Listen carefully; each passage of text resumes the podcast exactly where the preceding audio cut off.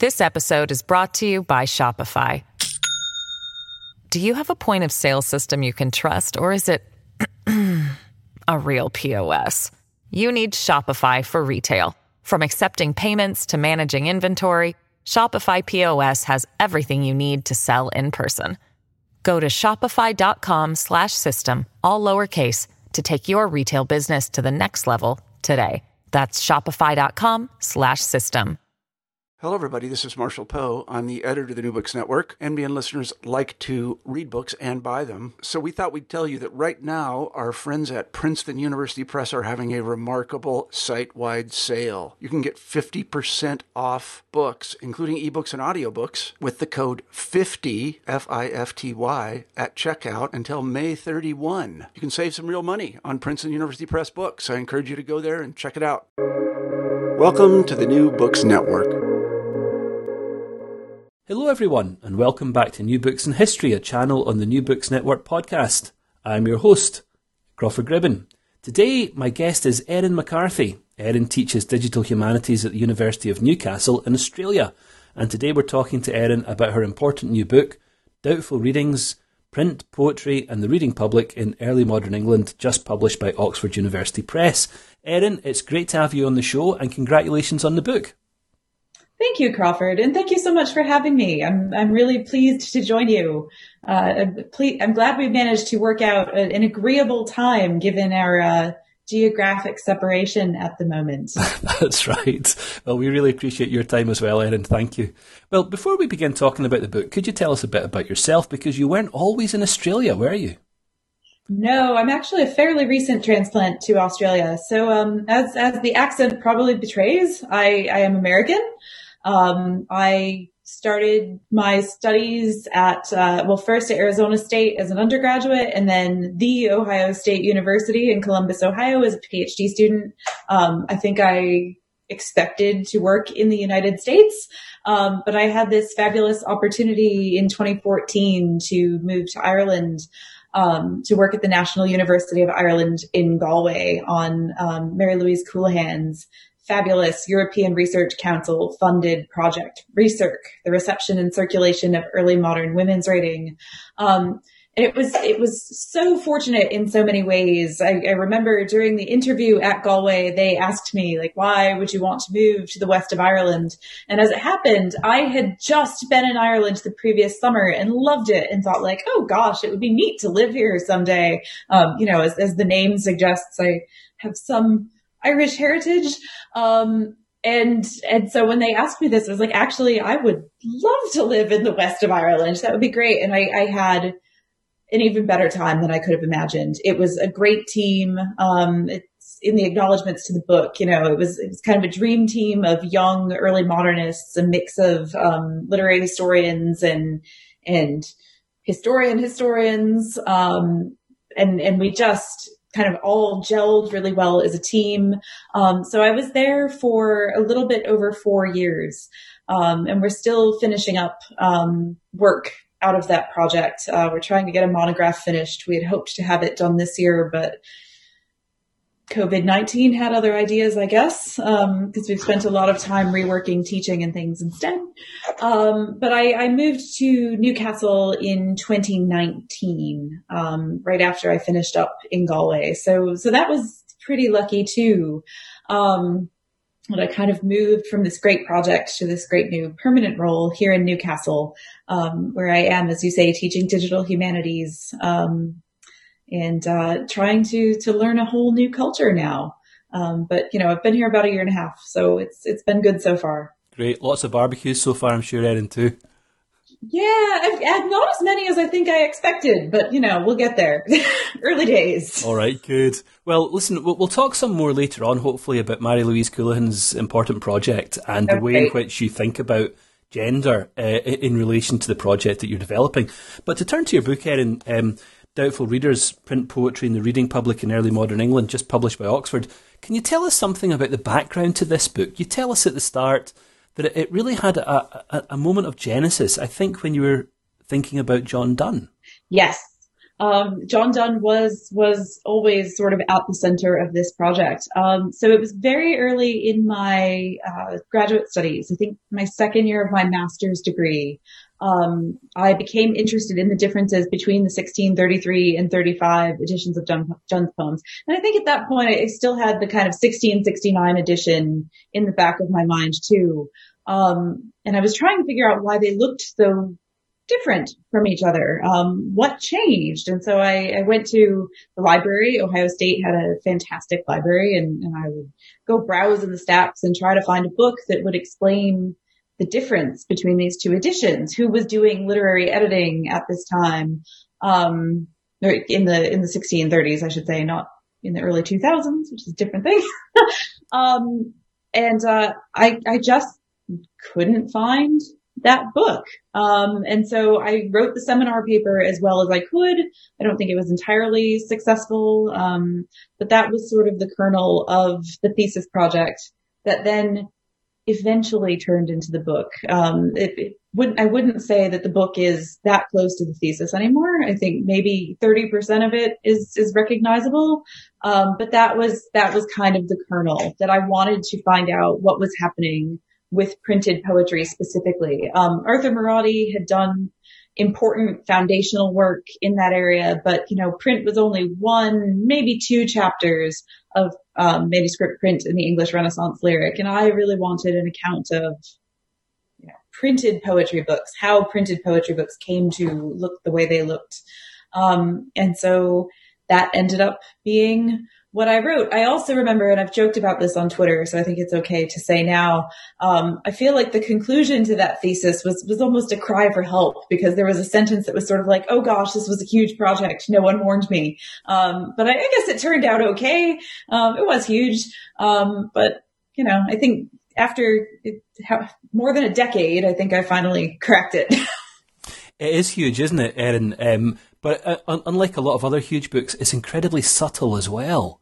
And I think I think one of the things that makes this book so rich is that, um, there are these multi- multiple layers of argument um, working simultaneously to complicate and enlighten in ways that I think for me were, were, were really quite revelatory. So, I, I mean, I'm, I'm, interested in, in, hearing a little bit more about how you developed the project. So, uh, obviously, I suppose in a nutshell, one of the leading themes in the book is about how the move to print changed poetry, especially lyric poetry big and subtle argument. Um, but as you developed that big and subtle argument, how, what kinds of methods and approaches did you find most rewarding? Um, I think, uh, just as you say, there are multiple levels of argument. I think there were there were multiple layers of um, methodology that went into the book.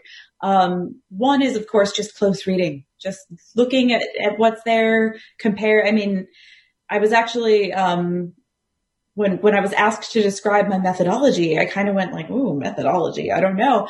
Um, and then I realized that the one of the methods is just pure, you know, let's see what's here. Let's in, in chapter five, I say, you know, publishers write these um, prefaces and they're often dismissed as conventional. But what if we take them at their word? Um, what if we read them carefully and see what they say? What what are the publishers telling us they're doing? Um, another important method for me was um, probably my gateway into digital humanities, although I don't think I realized at the time. Um, but I had created this database of 1,045 early modern printed poetry books that sort of was behind the project and I think eventually receded from the way I was writing about the project. Um, but it was, it was always there. And that's where, how I was able to do some of the work around, like quantitative work around, you know, sheet counts, um, determining that Aemilia Lanyer's book was physically half dedications. Um, so, so, you know, making the argument that those are actually structurally integral to the book um, you know, counting sonnets, counting pages in sonnet sequences. Um, and so all of that quantitative methodology, um, is sort of, I think, subsumed in that book, but I think informed the way I was thinking about literary history kind of, um, not at scale in the way that I think Victorian digitally inclined literary historians can, but certainly at a scale that, I hadn't seen in early modern studies before. And, and that was, um, I thought, kind of my entry point into ReCirc um, when that opportunity became available, because that was about doing quantitative literary history. And I said, "Oh, actually, this is this is what I've been doing for a while." Um, so uh, yeah, I think I think those are probably the two. Um, I guess the the third methodology that I would I would put in that is thinking in terms of um, both the history of material texts, but also the histories of reading, um, particularly, you know, in, in the introduction and the first chapter, um, you know, indebted heavily to people like Natalie Zemon Davis. Um, so great, great. Well, tell us a little bit more about digital humanities, Erin. Obviously, it's it's the focus of your current position at Newcastle University in Australia. Uh, and I suppose as I as I read the book, I, I was I was I was intrigued uh, by your emphasis upon the importance of the materiality of text. And that's not often something that we hear digital humanists saying. So, in, in your thinking about method, how do you relate this notion of materiality to the amazing tools that digital humanists can use? That's a great question. Um, I mean, I, I, always point out that digital humanities is kind of it's it's a really big tent, um, and it includes a lot of people who who maybe don't have a lot in common with one another methodologically, but um, because they're they're using this tech, they all kind of get folded into this this group. And um, you know, strategically, it, it, can be of value. Um, you know, there's strength in numbers. Um, I'm definitely of the digital humanities persuasion that's that's interested in kind of um, data driven approaches. And so I think, you know, obviously you have these great digital humanities scholars who are really interested in um, digitization and, and, born digital materials and creating digital artifacts. And then you have, um, you know, other approaches that are more analytical. And I, I, think I probably fall into that latter analytical camp and also um, to to a certain degree, almost an exploratory mode of digital humanities. Um, I think that's certainly the, the mode we've been working in on ReCirc, um, kind of gathering data and then trying to see what patterns emerge rather than trying to um, muster things that tell a particular story. Um, and I actually uh, have a grant proposal in right now. I should be hearing about it any day, so keeping my fingers crossed. Um, that's kind of almost trying to break various existing digital humanities tools um, and using those points of failure as a way into the material. So it's about taking um, tools that are developed for studying medieval manuscripts or continental re- Renaissance manuscripts and um, seeing where they can't accommodate early modern English manuscripts, because my hunch is that the what I'm calling user-produced manuscripts are really just too messy for um, some of these tools to cope with. And I think where they break is where then I, I have interesting things to say about those manuscripts. That's interesting, Erin. So not only do you want to break some digital humanities tools, you also want to blow up some widely accepted arguments about the, the, the turn to print in the writing of early modern poetry. So at the start of the book, you talk a lot about the stigma of print argument, and uh, you describe various qualifications of that, and then your own movement in a different direction. Could you just talk us through that as a way of opening up some of the big themes of, of the book itself? Absolutely. Um, so when I first started working on printed poetry, uh, this was this was one of the things that just really sort of bothered me about the criticism, but I, I didn't really know what to do with it. That there was there was often this line where um, people would be writing about printed poetry books and they'd say, well, but you know, the author didn't really want this printed um, because of the stigma of print. What are you going to do? Um, and that was kind of the end of the discussion of, of the printed book. Or it would go on to talk about, you know, the, the piracy or, or, you know, whatever was supposed to have, um, lay behind that printed edition. And, um, you know, it took me a while to figure out how to reckon with this um, idea that on the one hand, authors didn't want to publish their work, but on the other hand, this work was printed and it was being read in printed form, and these printed editions were underlying, um, you know, generations of literary history and editions. Um, and so what I realized was that ultimately it didn't really matter what authors wanted um, authors might be vehemently opposed to having their works printed, but that didn't mean that the printed editions didn't have meaning, like inherent meanings in them. Um, and, and, you know, in the case of Donne, who was always at the, the center of this, you know, Donne was dead by the time his poems were printed. So what he wanted, um, I mean, it sounds kind of cold, but it's almost irrelevant.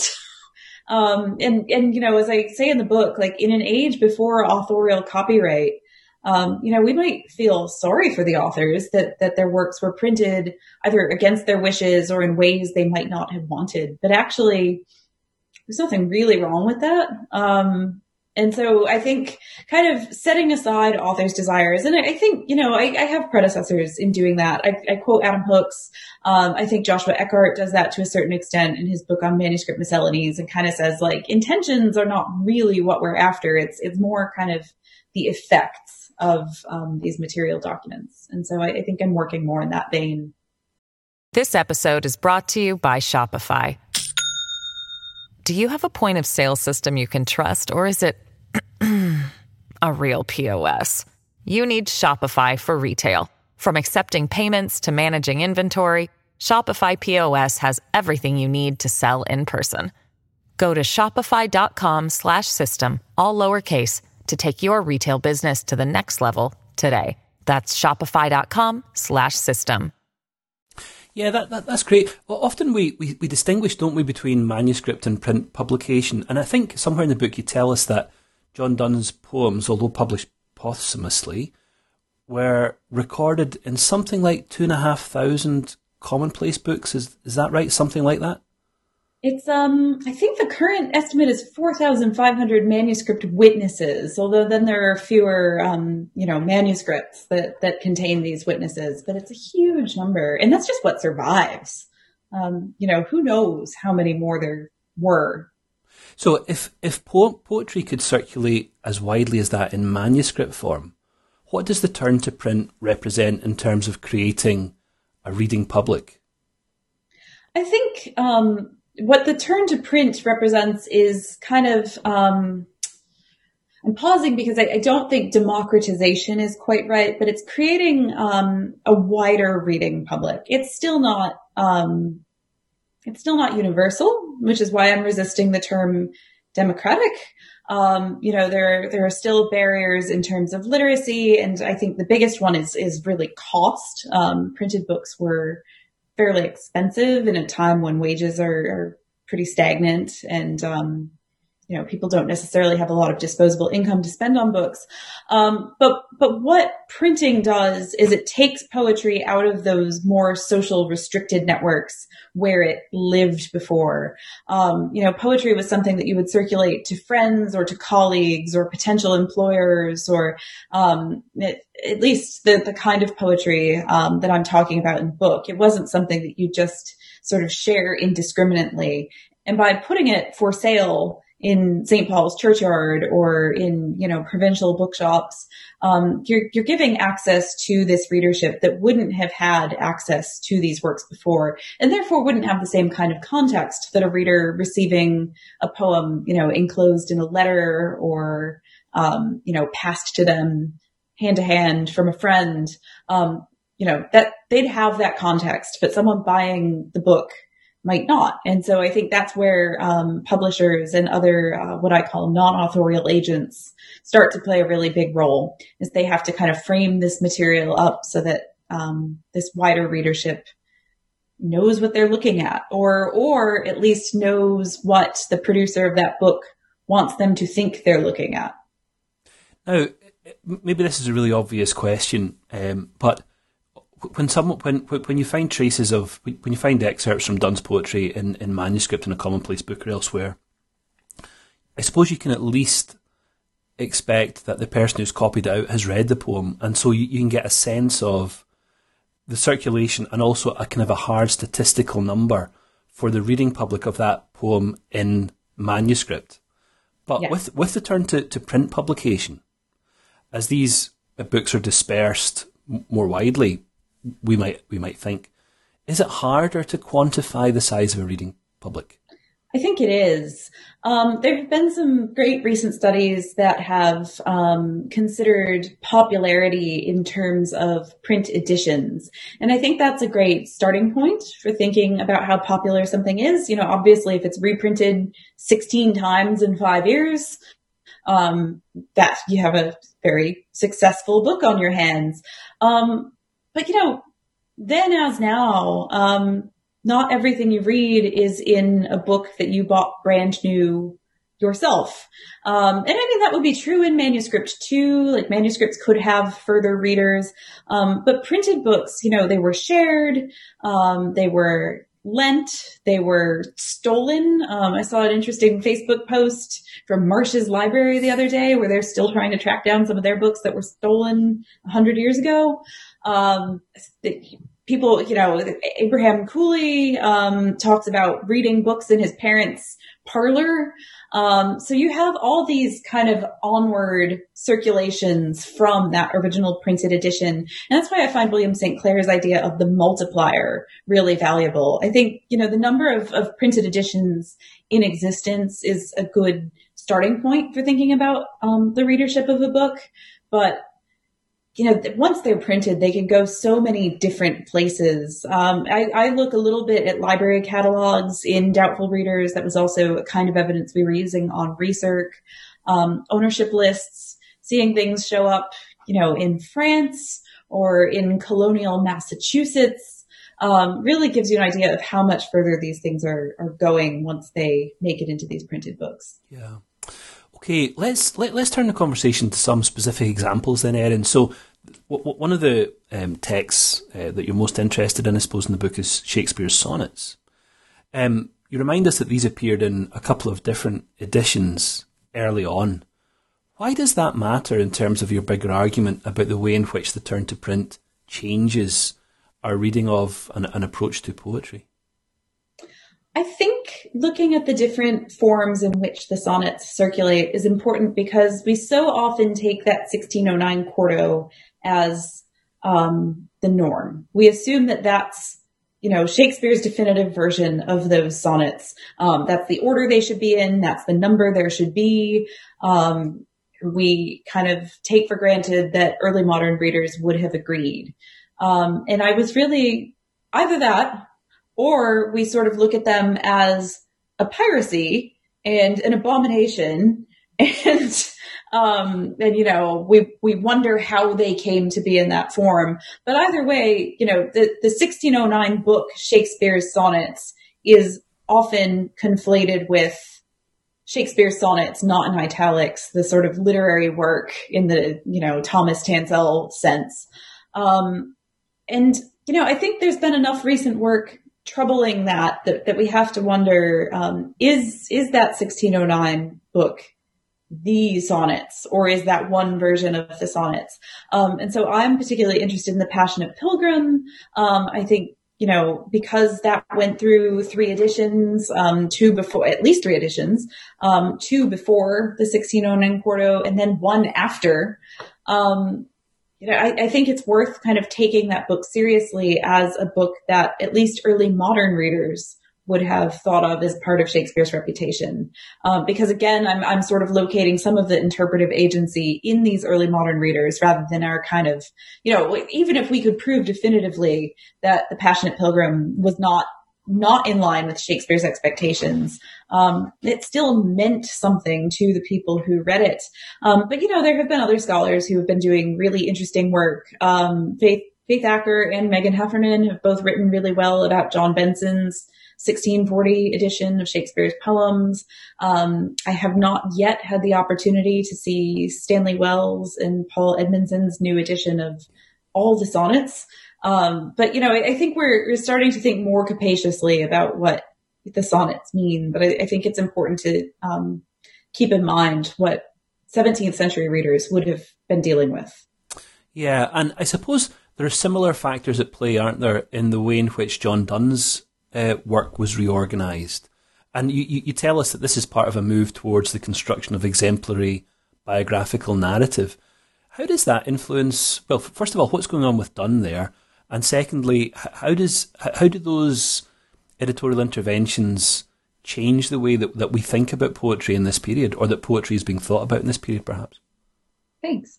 Um, so Donne is is an interesting character. Um, you know, he he tends to be introduced now as um, someone who was a witty young man about town who resisted converting um, to from from his Catholic faith to the sort of English um, church, uh, and then ultimately had to do so because of financial exigency. At which point he just stopped writing his his kind of smutty poetry and and started only writing sermons and and you know edifying works. Um, we've actually found that you know there's there's actually not as clear a break in Donne's writing as um, literary histories have sometimes held. That he his interests were always overlapping, um, and he he always kind of was was walking this divide between um, secular and sacred, or or um, sacred and profane, or however you want to put it.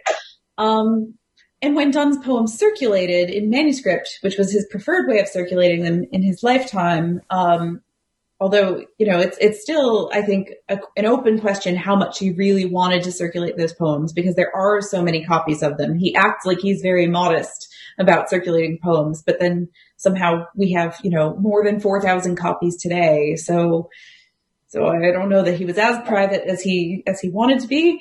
Um, but you know, when they when they were circulating in manuscript, readers kind of collected what they could get their hands on, um, and they didn't really distinguish between the religious poems and um, the love poems or erotic poems as we might now. Um, and in the 1633 edition of Donne's poems, they they were similarly kind of mixed. Um, there wasn't a distinction made in the book for the most part. Um, that distinction really came in in 1635. And um, I think this is a, a, sort of an effort to um, posthumously shape Donne's, shape and protect, I guess, Donne's reputation as, you know, the Dean of St. Paul's, the learned divine, um, by some of his friends um, because you have that collection of elegies on the author's death that comes at the end of the 1633 edition saying like, gosh, you know, there are, I think, three main strands of argument, but they all kind of add up to like, gosh, we hope people don't think Donne was really like this, or if they do, we hope he, they don't copy him because that would be bad. Um, and so in 1635, you then have the books reorganized into these generic categories that show this trajectory from, you know, Donne the, the gadabout to Donne use, you know, ending with a hymn to God the Father. Um, and so I, you know, that's not a narrative that seems to have been available during Donne's lifetime. Um, it seems to be something that was constructed out of the book. And, and the thing that really struck me was, you know, The Flea is the first poem in that 1635 collection. And if you're going to teach one Donne poem to undergraduates now, it's The Flea. And I, I don't think that's a coincidence. I think The Flea is, is kind of set up as almost a microcosm of Donne in that 1635 edition. And, and that's almost been perpetuated ever since. Yeah, you comment that it's often the first in any anthology. It often is the first representative Donne poem. Norton, you name it, it's yeah. always the flea. Well, Erin, it's been great talking to you about your new book, Doubtful Readers: Print Poetry in the Reading Public in Early Modern England, just published by Oxford University Press. But before we wind up, could you tell us a little bit about what you're working on at the moment? Perhaps this monograph that you mentioned earlier on. Sure. Um, I have I have a few things in the works at the moment. Um, I'm still wrapping up, as I mentioned, um, a monograph coming out of the ReCirc Project that I'm co-authoring with Mary Louise and um, with our our colleague Sajed Chowdhury.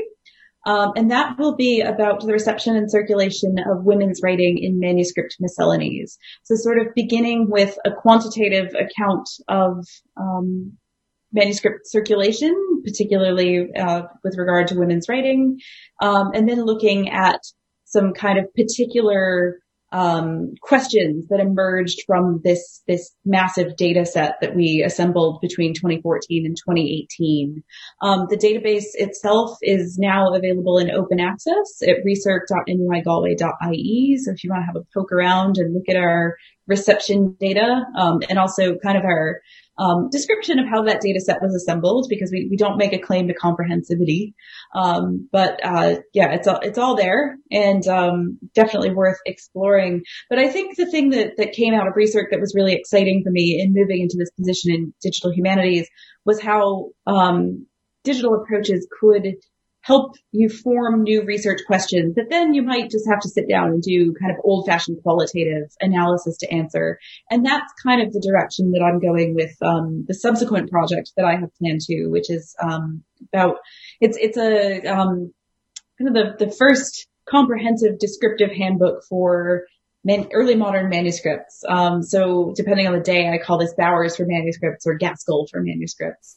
Um, so so it'll be the research book and then the manuscript book, um, and I have a handful of, of related articles in, in between.